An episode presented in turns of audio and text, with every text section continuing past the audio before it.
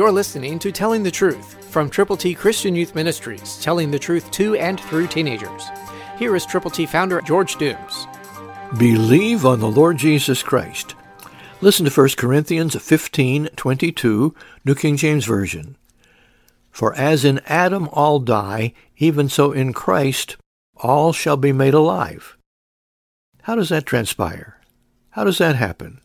Well, Adam sinned, and because of his sin, every person born after Adam sinned also, except one, and that's Jesus Christ. Jesus, born of a virgin, never ever yielded to the temptations that came his way, but he remained above sin, apart from sin, and yet became sin for us, that is, for you and me, so that when we turn to him from our sins, when we believe on him and receive from him the gift of God, eternal life, then new life happens, not for a moment, but forever. So in Christ all shall be made alive. That is, all who believe on him. It's not an automatic thing that happens.